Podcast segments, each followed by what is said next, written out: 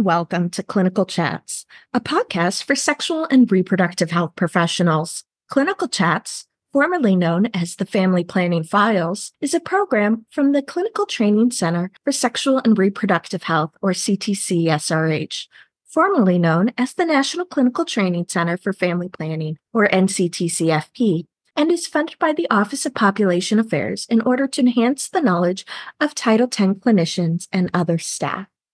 In today's podcast, part of a multi episode series on the role of family planning clinicians and preventing pregnancy associated mortality, we'll be discussing how substance use disorder and overdose contribute to pregnancy associated death rates and how Title X and other sexual and reproductive health clinicians can address substance use disorders with their patients.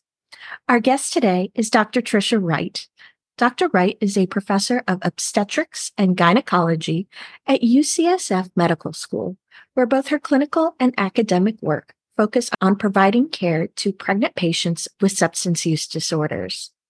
Dr. Wright received her MD from the University of Michigan and completed her residency at the University of New Mexico. And in 2019, Dr. Wright was named a Distinguished Fellow by the American Society of Addiction Medicine for her work. Welcome to the podcast, Dr. Wright. We're so excited to speak with you today. Thanks for having me. To begin with, how common is overdose as a cause of maternal death, especially compared to other causes of pregnancy related and pregnancy associated mortality? Yeah, when I first looked at this in 2015, I was shocked to, to see that a lot of states have looked at their maternal mortality rates and seeing that a great driver in, in some states, the leading cause of maternal mortality is overdose, mainly in the postpartum period. And over the past several years, maybe even decade, we've heard about the effects of the opioid epidemic on overdose rates. Is this also reflected in these maternal deaths? And are there other substances that are seen in maternal overdose deaths? Yes, definitely opioids are the main driver, but we also see stimulants contributing, especially in combination with opioids and uh, also by themselves, and then also contributing to some of the other complications of pregnancy, such as heart condition. And what kind of disparities are seen in maternal overdose rates, such as between racial and ethnic groups, across age groups, different parts of the country? What are we seeing epidemiologically? So, for family planning professionals, you can imagine that a lot of the disparities we're seeing are in states that also uh, discriminate against family planning. Reproductive justice is definitely hand in hand with policies that increase overdose by decreasing access to treatments and increasing punishment for pregnant people who use drugs. And so we definitely see the disparities in those states that criminalize substance use in pregnancy. As far as racial and ethnic disparities, we know that while Black birthing people have similar rates of use of opioids, they have less access to medication for opioid use disorder and are much more likely to be reported to child welfare and much more likely to be um, incarcerated. Kind of getting into more of the micro level, but is there anything about the physiology of pregnancy and the postpartum period itself that may make a patient more at risk of substance use disorder or overdose.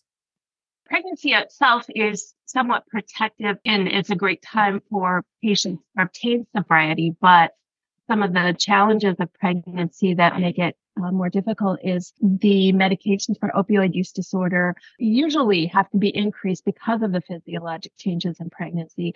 And so if patients are not treated adequately, they're at more risk for overdose. And then in the postpartum period, when patients lose access to their medications for opioid use disorder because of their insurance and or because of other issues, then they're much more likely to overdose at that point. We know that after periods of abstinence, such as pregnancy, if patients have abstained from their opioids, that their tolerance goes way down and so much more likely to overdose when using their usual amount.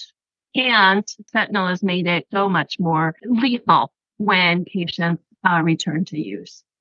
And what are some common myths about substance use, especially in regards to reproductive health, pregnancy, the postpartum period? Um, there are also any myths around overdose or misconceptions. Yeah, I think the biggest myth about pregnancy and in substance use disorders is that pregnant people don't care and aren't wanting to be capable parents and aren't wanting sobriety. A direct contradiction from what I've found is that pregnancy is so such a time for motivation to change behavior. And, you know, pregnant people don't just go out and start using substances because they're pregnant. Mm, you know, they have a substance use disorder and are unable to stop using substances on their own or unable to obtain medications to help them to stop. So some of the myths about overdose is that only about opioids. Definitely, as we mentioned earlier, the stimulants can be involved. And so treatment for both. And another really important thing to stress about overdose is that medications for opioid use disorder universally decrease the risk of death from all causes by 50%. So nothing else we do in medicine has that effect. And so really remembering that access to medication for opioid use disorder are so important. So, moving into kind of the clinical setting, since Title 10 doesn't cover prenatal care, so our clinicians don't provide that, but they do see patients who may become pregnant, who are trying to become pregnant, who may come in and test positive for pregnancy, or who are postpartum. What is their role in preventing pregnancy associated overdose and addressing substance use disorder in their own practices? Yeah, I think they have the greatest role actually in providing universal screening for substance use disorders and, and at risk substance use. And then once they're screened, doing something called SBIRT or screening brief intervention referral to treatment. And so just being really skilled in motivational interviewing, which most people that provide contraception are very skilled in motivational interviewing and using those skills to motivate for change. So asking, you know, pregnant people about their substance use and if they are at risk, counseling them the risks of pregnancy and then also providing adequate contraception, of, of course. And if they're wanting pregnancy, providing the preconception counseling and referral to treatment so that they can enter pregnancy healthy. And you touched on this briefly with your last question. You mentioned that motivational interviewing, but some best practices for clinicians who provide screening and counseling to patients about substance use, possible potential overdose. What are some of those best practices, especially if that patient is postpartum or may become pregnant? So doing again the, the universal screening of everybody and not not with urine toxicology, that's with a validated screening tool. And then if they screen positive, doing a brief intervention with the motivational interviewing if they want further treatment or need further treatment, re- being able to refer to community resources for that treatment is really best practices. And then as far as overdose prevention, making sure they have access to medications for opioid use disorder and of course naltrexone. And as we all know, substance use is not kind of a one and done condition. Many people experience relapse or need extra support in their recovery. What are some good ways for Title X clinicians to support clients who are in that period of recovery who may be receiving treatment, whether counseling, medication assisted treatment, or who have survived overdoses? That's a great question. As you said, substance use disorder is a chronic, lifelong condition.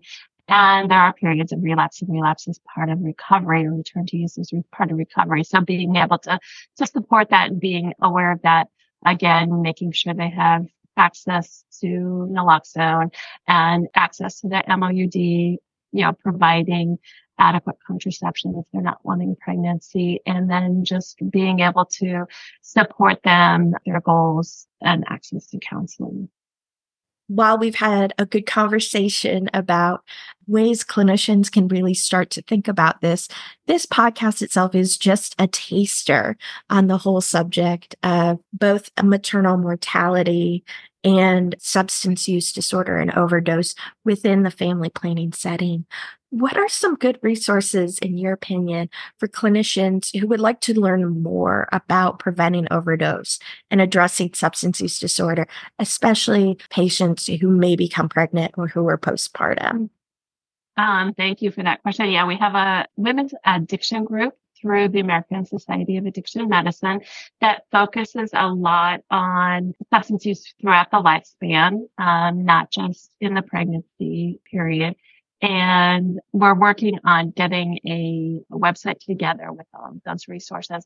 In the meantime, ASAM, the American Society of Addiction Medicine, has some great courses on SBIRT and then just the Maternal Mortality Commission and AIM, which is ACOG's maternal mortality bundle, has some resources on uh, substance use disorder. And before we say goodbye, if you could give our clinicians, our listeners, just one top takeaway to keep in mind as they return to their practices about preventing pregnancy associated death and overdose, what would that be?